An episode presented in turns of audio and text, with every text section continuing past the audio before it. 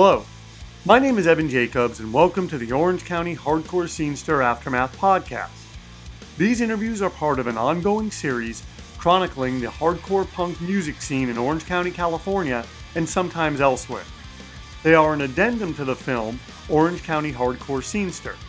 This is a documentary I made that chronicles the 1990s hardcore punk scene. You can stream Orange County Hardcore Scenester on Vimeo. For $2 a month, you can watch every Anademia film by subscribing to Anademia Films Unlimited on Vimeo. Links for all this stuff are in each episode description.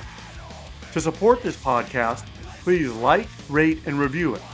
Also, please subscribe to Anademia Films TV on YouTube, where you can view all of these podcasts in their original video form.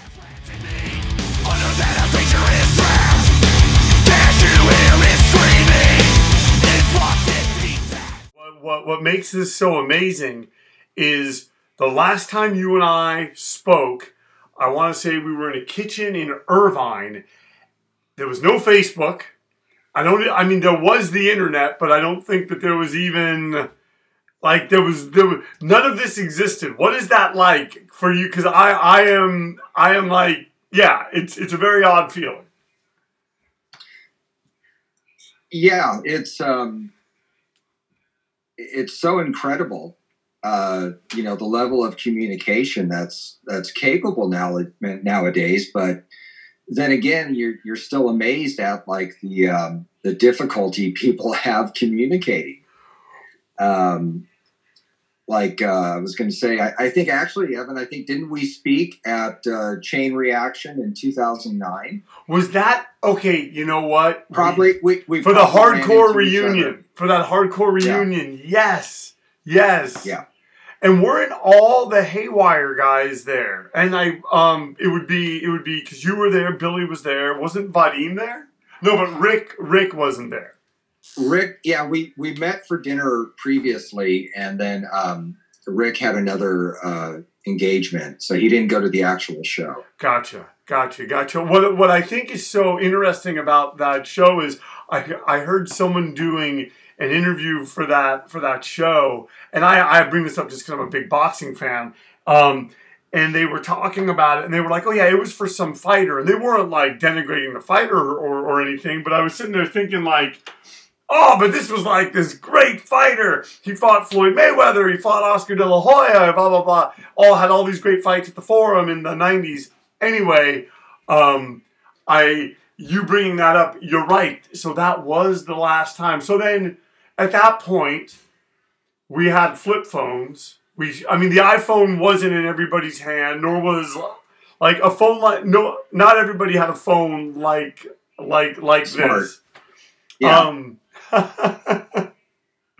um, I'm just so happy to be talking to you. I'm so I'm I'm I I was talking to little Steve and I was like, hey, um, you know, we we were just you know you know doing the interview and then he had mentioned how he spoke to you and blah blah blah blah blah and I was like, oh man, I'd love to interview him. And then he emailed me and said, yeah, I spoke to him. He wants to do the interview. So I was like, okay, let's do it. So I've spoken to Rick. I've spoken to um, to Billy. Um, now I'm speaking to you. I, I, I got to get Vadim, and I will have the whole uh, the fearsome foursome that uh, made up made up Haywire. Um, what I was going to say now is let's start with like the typical question: How did you get into hardcore? Because I also know that you're doing music now that isn't quote hardcore, but I know that that was always music that you were interested in. But how did getting into hardcore punk? How did that happen for for you? And where where were you living? What what area? Okay, so it's kind of a kind of a two part um, history. So I remember I must have been ten or eleven, and I remember watching the news. And the news is they, they're having stories, and they're like, the the most talked about band from England, the Sex Pistols, have hit the states, and they're showing like footage, and um, they show footage of the crowd, and everybody in the crowd is just like, you know, moving their head and kind of their shoulders, and just like, and I was like looking at it, and I was like. I, like that?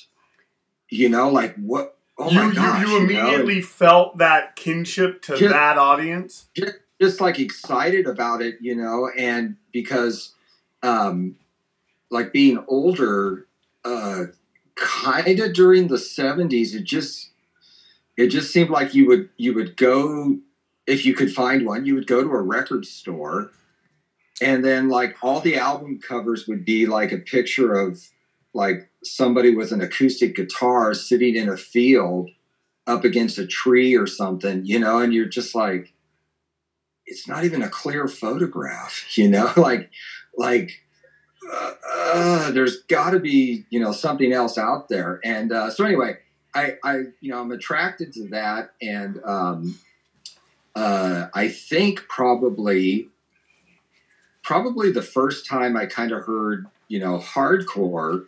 I remember, uh, you know, I was a KROQ listener, and they had a contest um, uh, in conjunction with the Adolescents and their song Amoeba. And they were like, okay, everybody draw your best amoeba and mail it in, and we'll pick a winner. And they just kept playing the song Amoeba. And I was like, oh my gosh, this is, you know, amazing. And so that song was on KROQ? Oh yeah, oh yeah. And KROQ actually had they had quite a uh, adventurous uh, uh, program manager and uh, and you know playlist. And there was a time where um, you could hear quite a few things that were very you know very unique. Um, you know, I remember hearing like Black Flag once or twice, you know, on there too. And then you would listen to the Rodney on the Rock show, and he introduced you to all the new music from like the surrounding areas, and then some of the the bigger like scenes, and you know, and he had you know a couple you know punk rock things in there uh, every show, you know, along with his usual you know. Uh, other stuff, garage, you know, girl group, uh, psychedelic type stuff that he did. So that was like a, a big um, uh, avenue uh, to actually find out about other bands. And then, um, you know, I kind of, I, I did like, I, I mean, I, I didn't have an older brother who was into it. And I, I didn't necessarily have transportation to the coolest record store, So I was kind of stranded until. Um, Where were you living at this point? I was living in Santa Ana. Okay. Okay. and um, and you know eventually by the time i'm like in uh, high school i found out about music market in costa mesa you know and you go there and the place was like bigger than your school Oh, yeah. Yeah. and and they had everything. And so right there you know that was a big um, eye opener and a big uh, another like avenue to get more exposure to the music. Uh, so um, kept doing that kept you know collecting you know records and cassettes and trying to find out about you know new stuff. And um, uh, just kind of picking things up along the way, kind of almost like the classics, you know. Um, and then uh, I would say probably too one of my biggest um, turning points with it would be um, becoming friends with Gavin. Because, you know, Gavin had his finger on the pulse and uh, did, like- did you guys just meet at shows? Like, was it just two showgoers happen to start talking? just kind of like uh, hanging out at South Coast Plaza, and um, like like wow, there's a punk guy, and you know I'm kind of a punk guy, and we just kind of struck up a conversation, and um, you know, and I he um, he had like a, a really cool like you know leather jacket with a big like minor threat uh, flyer painted on the back, you know, just amazing and stunning and you, you're just like, wow, you know, and, and I kind of heard a minor threat. And I think I heard like one or two songs or something on on a radio show. Um, it was the Maximum Rock and Roll radio show broadcast by KUCI. So they one time they had like a, an episode and they focused on the DC area, and you know you, you heard all this music and you're just like, that's not like what's going on here. And oh my gosh, you know. And so uh, him and I kind of struck up a conversation about it, and he um, uh, completely like it just exposed me to all this great music that he had known about for years already. You know, and this is like 1983. Mm-hmm. You know, and and you know, like Minor Threat hadn't repressed their two seven inches.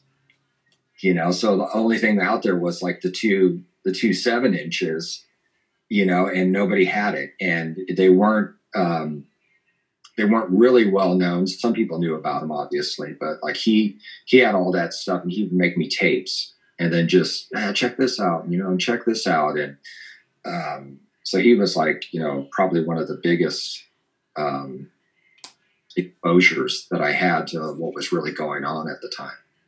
And then, did that also fix your transportation problem because he had a car? Could you guys? Oh yeah, he he always had an access to a vehicle, and he would just you know come pick me up, you know, and and uh, we would do shows, and I started going to shows, you know, and and that um, definitely kicked it up a notch because you know it was live music, and um, you know it's like yeah you hear it on the on a record and you're like okay yeah that's that's nice and oh yeah that's exciting then you see it live and you're just like oh my gosh, I have to see more of this. I have to find out more about it. I have to go see this band next week.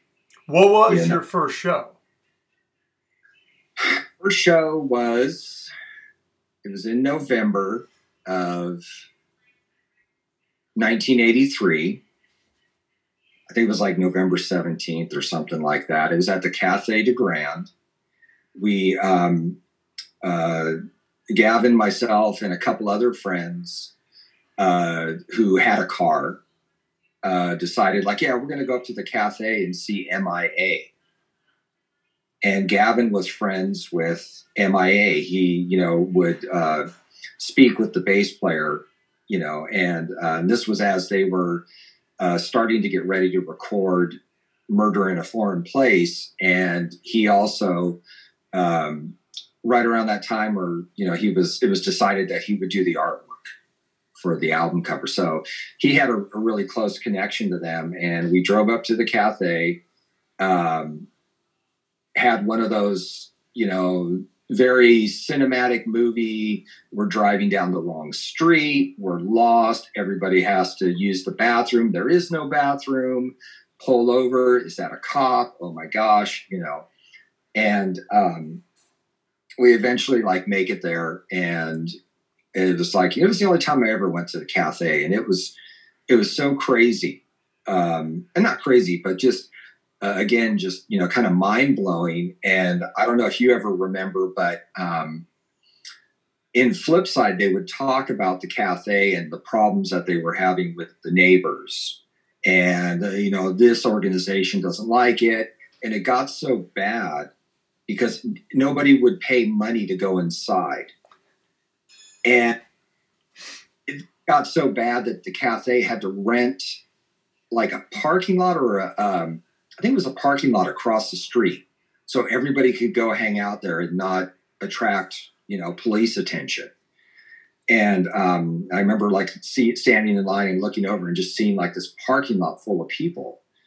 And then um, you know, going to the show, going downstairs, um, seeing a few bands. Uh, I remember that night because Don Bolles was the DJ, and he played this. Um, he played this band. He was really into this band called Three Days Stubble, and in the '90s, uh, I saw Three Days Stubble, and he was the drummer for them by that time. so that was kind of um, kind of neat. It was just like, you know, exciting, like, hey, wow, there's that guy you've heard about, and he's right there across the room. And, you know, and um, and MIA were great. They were they were incredible. And um, they were such a good band. And they were also very important in um, more of my, you know, access to hardcore. Just go see MIA and whoever else is there is probably good too.